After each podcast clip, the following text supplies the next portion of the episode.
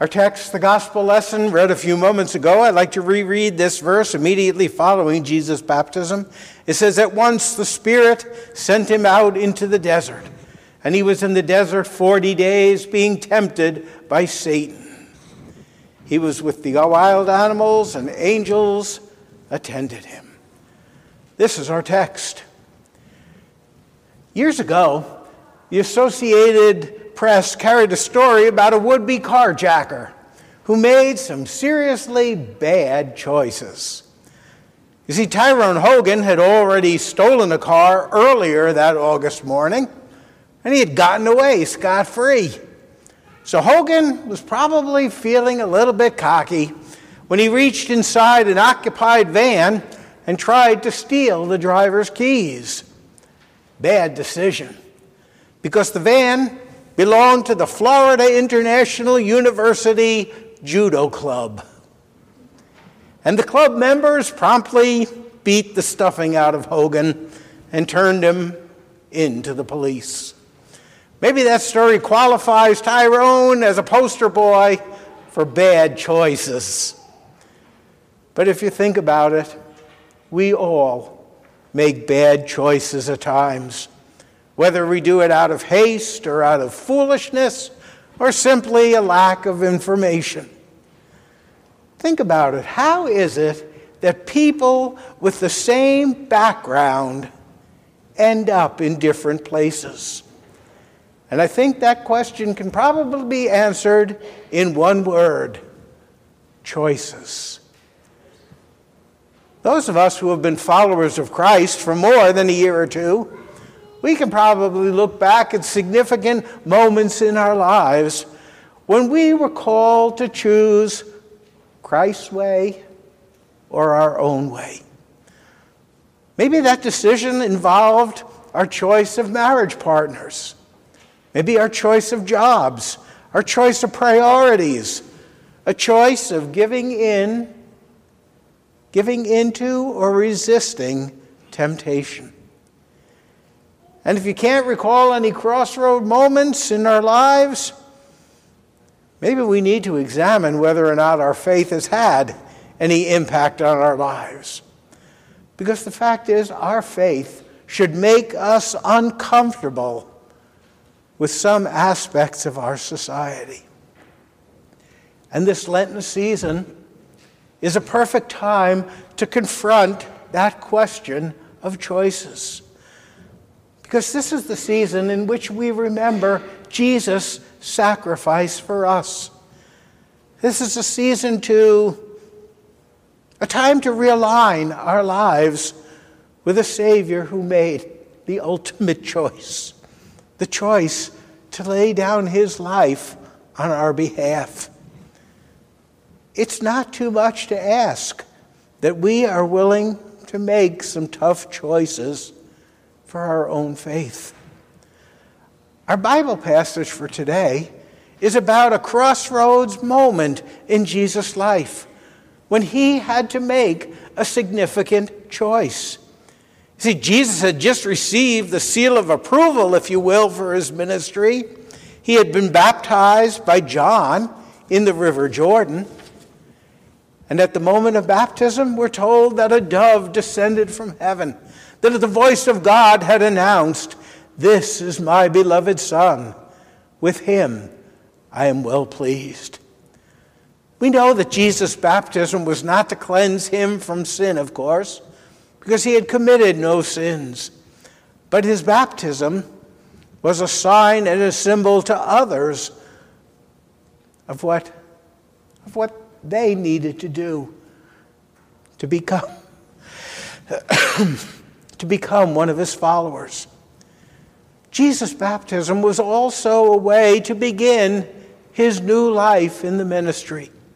I mean, picture it. You can almost see the sunlight on the water, the dove fluttering overhead, the triumphant announcement by a heavenly voice. What a glorious start to Jesus' ministry. And then Mark records these words and the Spirit immediately drove him into the wilderness.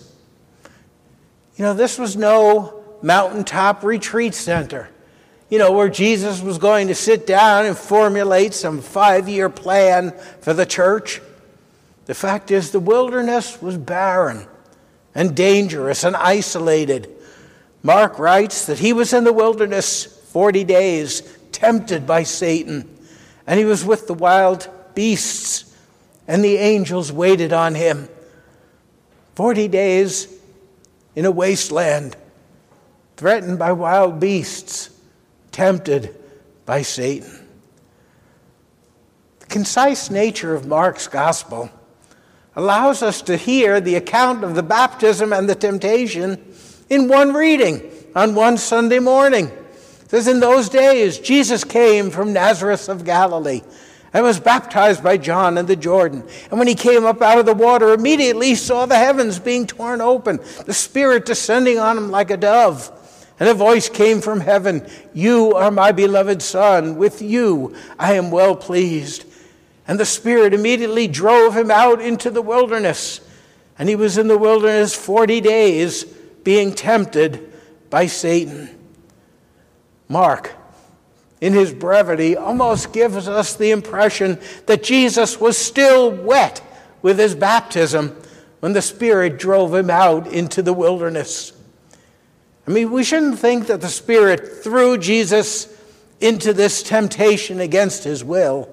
Instead, we need to understand that Jesus knew that his mission was to defeat sin and death and the power of the devil. There was an amusing sign in front of a service station that read, Come in, let us shock, tire, brake, and exhaust you. Well, you know what? That was Satan's plan for Jesus, too to shock, tire, break, and exhaust him, to wear down his faith in God, to confuse his mission. I mean, after such a glorious start, why did the Spirit drive Jesus into the wilderness to be tempted? Well, it's like the process of tempering steel makes it stronger. Jesus had to face a time of challenge and crisis in order to prepare himself for ministry. And in that desert, in that wilderness, Satan was offering Jesus a choice surrender or significance.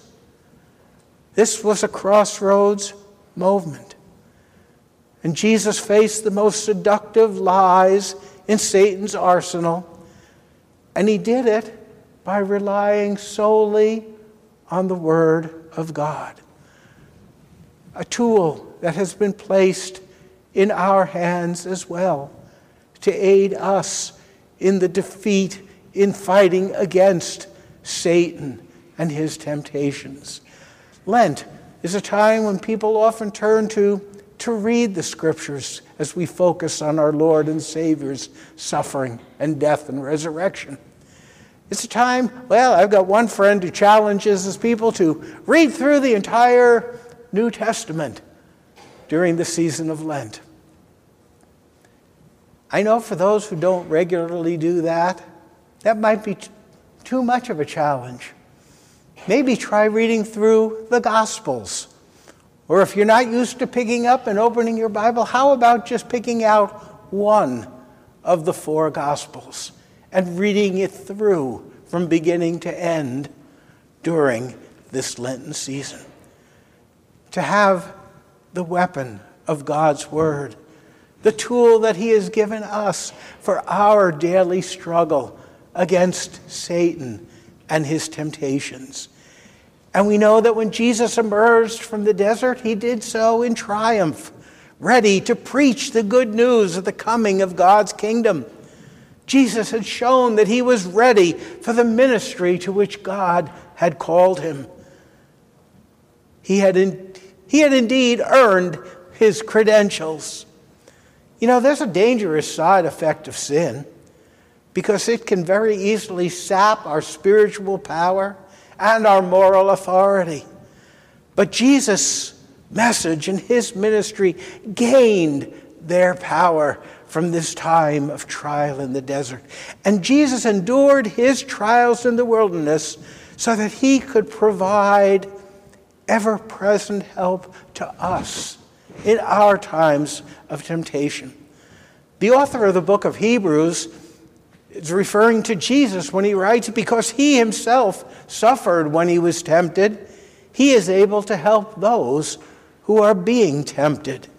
And he also wrote in Hebrews 4 For we do not have a high priest who is unable to sympathize with our weakness, but we have one who is tempted in every way just as we are, yet was without sin. I mean, make no mistake about it. You and I face a thousand small and large temptations every day. And at the and at the center of every temptation is that same crucial question Will we choose to follow Christ's example or our own desires?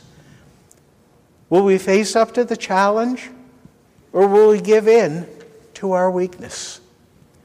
Pastor David McKenna, in his commentary on the book of Mark, he reminds us that the Apostle Mark was writing to a small band of Roman Christians who were under constant persecution from the Roman government and from their surrounding society.